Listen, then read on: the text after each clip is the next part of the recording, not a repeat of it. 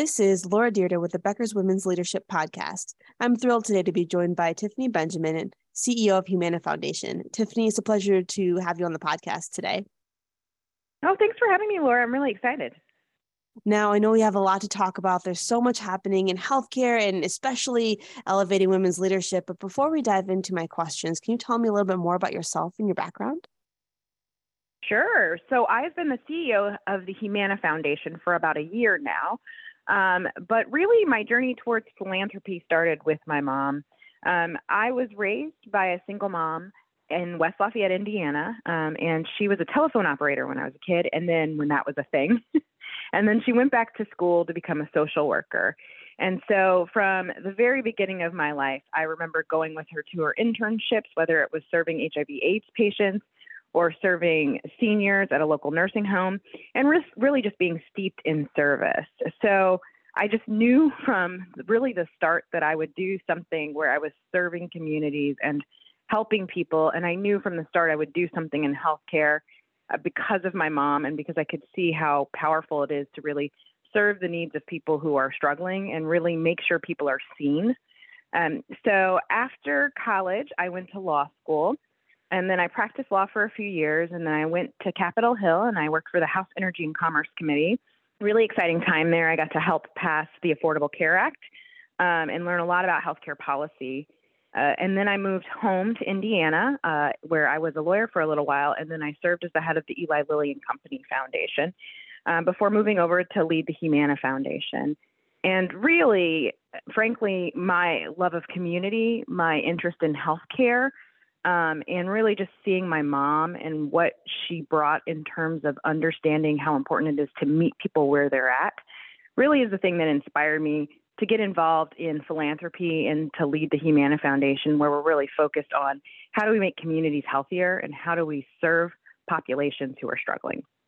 That's amazing, Tiffany. And, you know, what a great inspiration it sounds like your mom was. I know as the daughter of a social worker myself, they certainly have very special hearts. And, you know, serving the community is such an important thing, and especially connecting with those who, you know, need the services most. It's just so important. So I'm so glad you mentioned your mom and being inspired by her, because I can certainly relate to having those types of experiences along the way myself as well. No, I love it. I think social workers are special people, and really the fact that they give so much of themselves, I think it makes us as their children very focused on what we're going to give to the rest of the world. So I love it. We're kindred spirits. For sure, which is fantastic. And, you know, I'm so excited to learn more about what you're doing as well at Humana Foundation. And especially, as you mentioned, you know, during the times we're in right now in healthcare is just a lot of challenges in that space. So what are some of the issues that you're spending most of your time on today? Yeah, I think we spend a lot of time thinking about health equity, right? It's a critical issue. And we've known for a long time that there are challenges for people, barriers to health, particularly for marginalized individuals and underserved communities. But I think what we really saw with COVID-19 is that it really laid bare all of these inequities within health, right? For Black and Hispanic Americans, they were twice as likely to be hospitalized as their white counterparts do, or die of COVID-19. And so we really just saw all of these significant disparities around what was happening for people in Black and Brown communities, what was happening for underserved populations. And so we made a decision that we would focus deeply in the space of health equity, making sure everybody can live their healthiest life, making sure that we're lifting up people whose voices may not be heard through the healthcare experience or through the health experience. One of the places we really delved into that was our work with the Center for Disaster Philanthropy. I'm a huge fan of the Center for Disaster Philanthropy. I should also acknowledge that I'm on their board. And we worked with them to release COVID-19 response grants and fund vulnerable populations in a lot of different places. So, for example, in Louisiana, we supported an organization called Crescent Care, which helped Black residents in areas that had high fatality rates from COVID to learn how to access and use telehealth and testing services, and also how to enroll in Medicaid. We also worked with an organization called Grace at the Greenlight to meet the basic needs of unsheltered homeless people and really teach them about infection prevention. So we did that during COVID, and what that meant is we couldn't ignore what we saw. We knew that there were differences in the experiences people were having. And so equity really became our core. So I spend all of my time these days thinking about how do we make sure everyone has access to health? How do we make sure everybody has the opportunity to live their healthiest life? And how are we making sure that people aren't being treated differently within their health experience? Got it. That's really amazing to hear, and definitely a lot of work to be done along those lines. So awesome that you were able to reach so many people during the pandemic, and hopefully that will be behind us at some point in the near future. In what ways is the foundation really addressing some of those longstanding and ongoing issues of health equity that were happening before the pandemic and then, you know, are continuing to be a challenge for many populations across the country? Yeah, I think in COVID, we had this great moment where we all really got that we have to respond and we have to act. It's a special moment for people in philanthropy. The way we were able to work together to respond to the crisis was very powerful, and the way we were able to come together. But responding is a really important part, but it is not enough, right? If you want to do work to really impact equity, if you want to change things that have existed the same way for a really long time, you have to think about structural and systemic barriers to health equity. And so what that means for us is that we're trying to figure out how do we commit to long-term solutions to, frankly, long-term problems, right? So for us as a foundation, we've existed for a little over 40 years. We just finished our 40th anniversary year last year. And so we have been investing in community for quite a while. And we're also connected to a leading healthcare organization with Humana Inc., which is also focused on addressing and recognizing the needs of underserved as it relates to health and thinking about the socioeconomic causes of poor health. And so what we've got is this longstanding history and a special relationship that makes sure that we can really look at work all over the country that impacts underserved communities. So one of our health initiatives led to an ongoing investment in 20 communities across the U.S. to improve health equity for marginalized populations. And we did that through really strong partnerships with nonprofits. So, for example, from some of our partnerships in 2020 and 2021, over 1.6 million meals were served to 94,000 at-risk individuals. We funded numerous access points for purchasing affordable fresh food in food deserts and providing free nutrition and food benefit education programs to nonprofits and community members. And then we supported urban farms, local farms, and community gardens, because if you're going to talk about food and nutrition, giving people access and the tools to really be able to own their own nutrition is really, really important. We made, as Humana, a $25 million investment to increase the supply of affordable housing in partnership with a legal services organization in Louisiana. And we did some work with Volunteers of America here in Kentucky to offer recovery beds to mothers overcoming substance use disorder. So what we did is we looked at all of these different populations who have been struggling, and we said, how can we help? But more importantly, how can we support nonprofits that are doing extraordinary work on the ground, who really know the needs of those communities, and listen to those organizations to figure out what's the real challenge? What are they really struggling with, and how we as the foundation can uplift them using both the resources of the Humana Foundation, but also the knowledge and know-how that comes from Humana Inc. That's amazing, and so impressive to think about all the work that you've done here, mentioning, food access and access to housing and those types of things, recovery beds, and just really supporting communities in the unique ways that they need it. Now, are there any of these or other issues that you're particularly passionate about? So I'm lucky. I get to do equity work. I am particularly passionate about what I can do to serve underserved communities. As someone who's African-American, who was raised with not a lot of money, I do appreciate parts of the struggling challenges that come from being underserved and being a member of a community of color. And so for me, I think it's really important to acknowledge these equity issues. And so I really care very much about that work. And the place where it matters and where I really have delved deeply into thinking about how we can make change and address communities of color and underserved communities is disaster relief. I'm really passionate about how we respond when there's a crisis. And frankly, because of what we're seeing in terms of climate change and other environmental weather events, we're just seeing more and more need for disaster relief and recovery. And when you think about disaster relief, you've got preparation, response, and recovery. And oftentimes we talk about, like, what do we do immediately after? How do we get water to people? But when we look at communities, what happens is that's an important point in time, but it takes a lot of time to rebuild homes, to rebuild safety, to rebuild trust in communities. And so that recovery work of staying the course for a really long time is hyper important.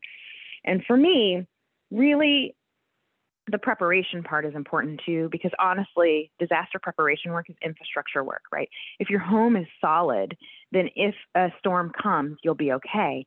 If it's not, then you're at a higher risk of being impacted by that storm. And so we have to invest in all the different components. Recovery is really one of the key parts for us. Most disaster funding is completed within 2 months of when the disaster happens. But think about rebuilding your home. I wish you could rebuild a home in 2 months, but you can't. And so when we look at it, we know that these communities who are most impacted by disasters are the ones that have endured economic, racial, and health inequities before it hit. And so we have to invest in long-term preparation so that people are less at risk of being impacted. But frankly, when a disaster does strike and something often happens, we have to say, we're going to be here to respond immediately, but we're not leaving. For us, we've done a lot of work in this space. We responded to Hurricane Ian by donating $1 million, so nonprofits addressing it. And we had floods in Kentucky earlier this last year, and we gave $500,000 to support community organizations there. And we had tornadoes in Kentucky just a year ago, and we gave $500,000 to support those organizations. And what was important to us is we gave that money, we gave the community flexibility to figure out how they needed to use it over an extended period of time. And then we went back to those communities, and we intend to do that to say, are there other ways that our funding can support? How else can we help? How can we provide thought leadership, energy? Just how can we listen to the community and make sure we're doing a good job of valuing their needs? So I think it's important to come back. I think it's important to focus on rebuilding. And I think it's important to get to the root causes of what actually made people at a point where a storm could be so devastating, so that we can hopefully allow everybody to have the opportunity to live in a home that's stable. So even if these events do happen, they're protected, they're safe, and the impact is relatively minimal. That really makes a lot of sense. And, you know, it's so interesting to hear about your experiences doing some of that philanthropy work and really with that disaster recovery, which is so important and affects all parts of the United States. Now, when you think about what you've learned over time, what are some of the most effective ways philanthropy can assist in those rebuilding efforts following a disaster? Yeah, I think the best thing about philanthropy is we can be in it for the long term, right? We can react quickly. Oftentimes we can get funds dispersed within a matter of minutes.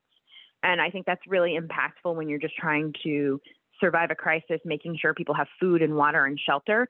That is a great part about philanthropy. But the other great part is that when we look at recovery, I can look at recovery over 1 year. I can look at recovery over 5 years. I can look at recovery over 10 years. And philanthropy and its ability to stick around and stay with a community and build long-lasting relationships with community partners, I think is something that's extra special. Now, the most valuable part of that is really what we can do to serve community. And so for us at the Humana Foundation, and for me personally, it means that listening always comes first. I have this real understanding that the people closest to the pain are the ones who know the most about the solutions. And so listening and working in partnership with community is vital. It's core to what we do. And we have to really understand that not only do we have to build a sufficient medical infrastructure, but we have to ensure that people have access to affordable and healthy food, that they have affordable housing, and that they have educational and work opportunities, and that they have transportation. Frankly, once we give people really good infrastructure, we can allow them to really weather the course, no pun intended, and make sure that they have what they need to be protected. For us at the foundation, I think another thing that we really are proud of and that we think is important for philanthropy is oftentimes in disaster, we talk about the need to give you a house, which is super important, and food and water. But for people who've been through a disaster, there's real trauma. they've lost things that matter to them. They sometimes have lost people who matter to them. And so the mental health components of talking about disaster response and recovery are really, really important. And so not only can we be there with our funds or the energy of Humana associates around us to help volunteer in response to a crisis, but we really do view ourselves as being there to listen, to advocate for people, to make sure that we are giving voice to people who are impacted, not just in terms of what their physical needs, but what their emotional needs are. We just think that's really, really important. And what we really like is that we can share that with leaders, but we can share with other people working in this space, working closely with other funders.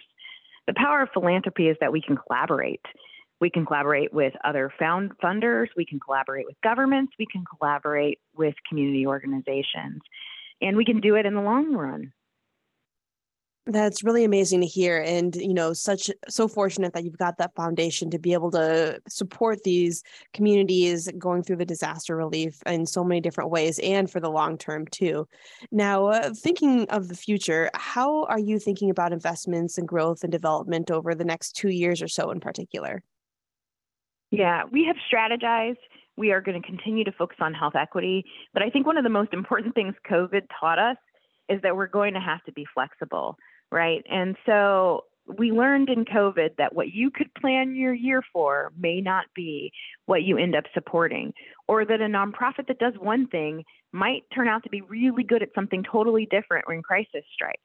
And so I think one of the things that's really important as we build our investments long-term and we think about these things is we focus on the issues we focus on, but we also allow flexibility to adapt to external climates, right? We think it's really important to think about the fact that partnership is key. So philanthropy cannot solve any of the problems that we're talking about alone. These are problems that belong to our entire society. That means business needs to get involved, government needs to get involved, and individual people need to get involved. And so philanthropy is just one of many tools that exist in the ecosystem that can help address these problems. I'm also acutely aware that corporate philanthropy is really just 4 to 5% of giving in the U.S. And so our foundation is just a percentage of that. And so if we really want to make an impact, if we really want our investments to count, we have to collaborate. We have to partner with other people, and we have to have people who have a perspective on housing we might not have, or have a perspective on workforce we might not have, because we know a lot about the health space. One of the things we also are really thinking about in terms of investment is research and evidence-based solutions.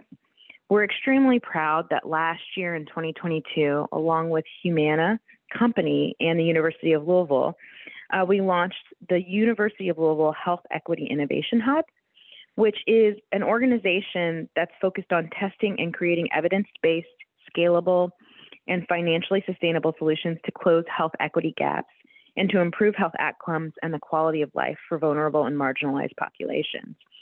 So we kind of built this center of excellence model where business and academia and philanthropy and community can talk together about addressing health equity solutions right here in our headquarter town of Louisville. We also really thought about things around trauma that we're seeing as a result of COVID and other trends that we're seeing. We've noticed from data that there's been an uptick in suicides for adult Black males.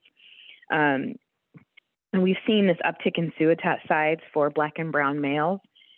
We've seen an increase in suicides for veterans over the last few years. We've seen significant issues with food insecurity, in particular with the senior population. And then we've seen some real challenges with people addressing chronic conditions and the impact nutrition has on people's health. And because of those types of challenges around emotional health and nutrition and food insecurity, those are the things we're thinking about. How do we help make sure that seniors don't feel alone? How do we make sure that high schoolers don't feel isolated? How do we make sure that people who are seeking health care, dealing with substance use disorder, or something else, feel supported and are allowed to connect to their families? How are we thinking about providing people access to nutritious food and making sure that we appreciate that they have enough so that they can survive, thrive, and really live the lives they want to live.